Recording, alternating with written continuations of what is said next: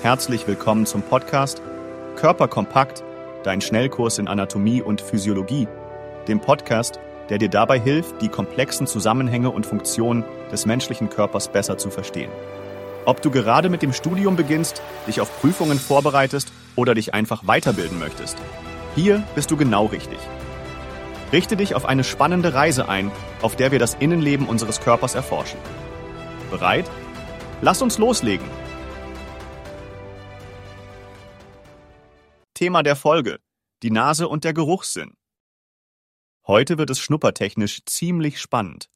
Wir öffnen das Buch der menschlichen Sinne heute mit der Folge über die Nase und unseren Geruchssinn. Seien wir ehrlich.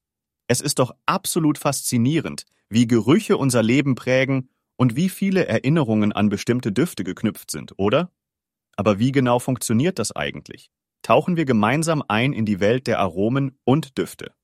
Einige von euch verbringen gerne Zeit in der Küche und der Duft von frisch gebackenem Brot oder dem Kräuterduft beim Kochen ist einfach unvergleichlich, oder? Nun, du kannst dabei deiner Nase danken, denn sie hat eine ziemlich schwierige Aufgabe in unserem Körper. Zuerst ein paar Worte zur physischen Struktur der Nase. Anatomisch gesehen besteht unsere Nase größtenteils aus Knorpel und Knochen, die zusammenarbeiten, um ihre charakteristische Form zu gestalten. Ohne diese Struktur gäbe es nur eine Art Loch, das im wirklichen Leben ziemlich gruselig aussehen würde. Die Nase ist in zwei Nasenlöcher unterteilt, die als Nasenventrikel bezeichnet werden. Dies sind die Löcher, durch die wir atmen. Tatsächlich haben diese Löcher eine nützliche Funktion. Sie sorgen dafür, dass Luft in den Körper eintritt und diesen auch wieder verlässt. Beim Einatmen wird die Luft erwärmt, befeuchtet und gereinigt, bevor sie in die Lunge gelangt. Die Nase ist nicht nur ein großartiges Luftfilter und Temperatursystem.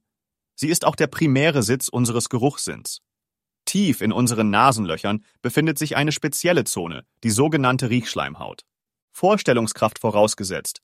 Wenn du hereinzoomen könntest, würdest du dort Millionen von Riechzellen oder olfaktorischen Rezeptorzellen sehen. Diese sind unsere sehr speziellen Mikrosensoren für Gerüche. Jede dieser Zellen hat ein kleines Bündel aus Borsten oder Zilien. Diese Zilien strecken sich in den Nasenschleim und sind verantwortlich für die Entdeckung und Klassifikation der Düfte. Aber es kommt nicht jeder Geruch bei den Zilien an. Sie werden nicht aktiv gesucht, sondern müssen erreicht werden. Denk an die Riechzellen wie an Mikroempfänger, die auf den Empfang von spezifischen Gerüchen eingestellt sind. Wenn ein passendes Molekül sich an einen Empfänger bindet, wird eine elektrische Ladung ausgelöst, die den Weg über den Riechnerv direkt ins Gehirn findet. So, das war der physische Teil unserer Geruchssensoren. Aber wie passiert das eigentlich?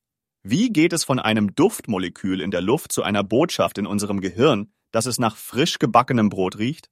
Nun, dafür sorgen unsere Nasen und genau genommen das Riechepithel. Das Riechepithel ist eine spezialisierte Gewebeschicht, die sich im oberen Teil der Nasenhöhle befindet und verantwortlich ist für die Wahrnehmung von Gerüchen, indem es Duftmoleküle aufnimmt und die Information an das Gehirn weiterleitet. Hier kommt ein Detail ins Spiel, das du vielleicht nicht erwartet hast. Die Geruchsinformation, die wir aufnehmen, ist vor allem chemischer Natur. Was heißt das?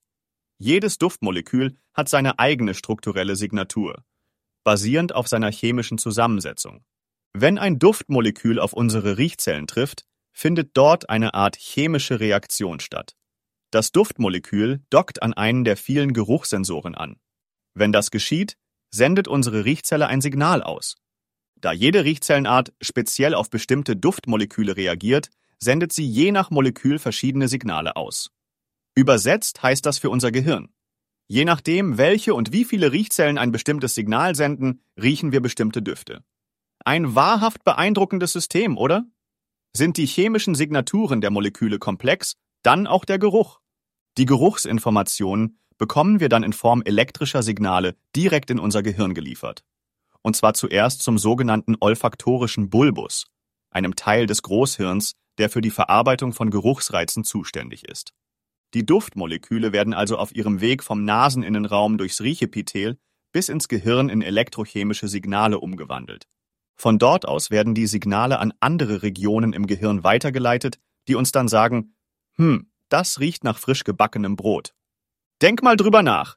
Diese winzigen Geruchsmoleküle nehmen eine echte Geruchsreise auf sich, mit zahlreichen Umwandlungen und Weiterleitungen. Und das alles im Nanosekundenbereich. Beeindruckend, oder? Und dass das System auch mal überfordert wird, wenn es zu viele Gerüche gleichzeitig verarbeiten muss, kann man sicher nachvollziehen. Ihr habt es bis zum Ende der Folge über Nase und Geruchssinn geschafft. Wir hoffen, ihr habt euch die ganzen Detailinformationen durch die Nase gezogen und eure geistigen Geruchsrezeptoren haben ordentlich gearbeitet. Ist doch immer wieder erstaunlich, was dieser kleine Teil unseres Körpers leisten kann, oder? Falls ihr jetzt dringend an frischer Luft eine Nasenatmungspause braucht, können wir das absolut verstehen. Wir hören uns wieder in der nächsten Folge. Bis dahin baut euch keine Nasenschlösser, bleibt gesund und haltet eure Nasen stets in den Wind der Wissenschaft. Ich bin euer Host und sage Tschüss bis zum nächsten Mal bei Körper kompakt, euer Schnellkurs in Anatomie und Physiologie.